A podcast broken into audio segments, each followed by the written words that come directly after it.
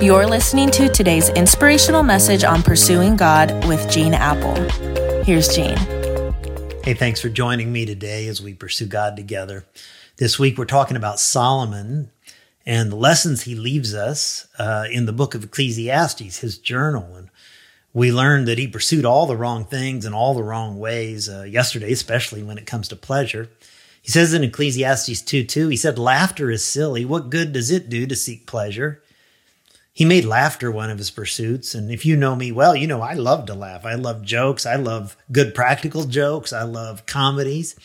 But the truth is, sometime, sometimes laughter masks pain, doesn't it? Sometimes the life of the party is in reality lonely and afraid or attention starved. You probably uh, know of actor Shia LaBeouf from Transformers, Indiana Jones movies. He once said in an inter- interview in a magazine, he said, Sometimes I feel I'm living a meaningless, meaningless life. I, I know I'm one of the luckiest dudes in America right now. I have a great house. My parents don't have to work. I've got money. I'm famous. But it could all change, man, he said. It, it could go away. You never know. I, I don't handle fame well. Most actors on most days don't think they're worthy. I have no idea where this insecurity comes from, and then he used this phrase, which I think is very interesting, but it's a God sized hole. If I knew how, I'd feel it, fill it, and I'd be on my way. Solomon says, I tried laughter, but it was all, all an act. He moves on. He says in Ecclesiastes 2 3, after much thought, I decided to cheer myself with wine. And while seeking wisdom, I clutched at foolishness. In this way, I tried to experience the only happiness most people find during their brief life in this world. He says, I decided to just get hammered. For a while, he was just a party animal. With his cash, he could throw a throw a big party, and he sent out invitations to come on up to the palace. Way too many of us could have written those words, right? We tried to fill up the hole in our life with the party life. Our care and recovery groups at Eastside are full of people who are honest enough to say it only brought deeper frustration and an addiction that wrecked my life. Solomon goes on in Ecclesiastes 2 4 to 6, and he says, I also tried to find meaning by building huge homes for myself and by planting beautiful vineyards. I made gardens and parks, filling them with all kinds of fruit trees. I built reservoirs to collect the water to irrigate my many flourishing groves.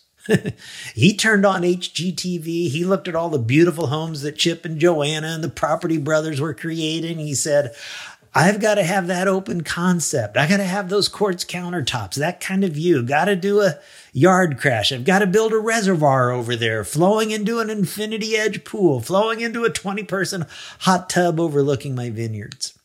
And he became obsessed with all the comforts of life, and real estate projects became like little g gods to him.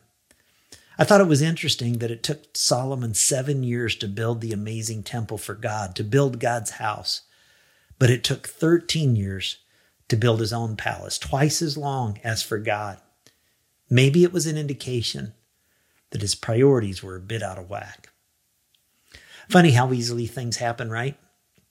As soon as God was no longer his priority, everything else quickly went downhill. And before we know it, we're putting up an act to pretend everything in life is fine and it's all crumbling around us. So let me ask you to think on this today. Where are you turning to fill that God sized hole that we all have? What do your priorities look like these days? God, today, we're going to make priorities with our time, with our conversations, with our relationships, with the people that we invest in. We're going to make priority decisions about our soul and how we're going to build into it. And I pray that you'd give us wisdom for making those decisions. I pray that we would take a long term perspective and not a short term view about what really matters, knowing that we will reap what we sow. And that can happen in some very good ways. And I ask it in Jesus' name. Amen. Catch you back here tomorrow. You're listening to today's inspirational message on pursuing God with Gene Appel.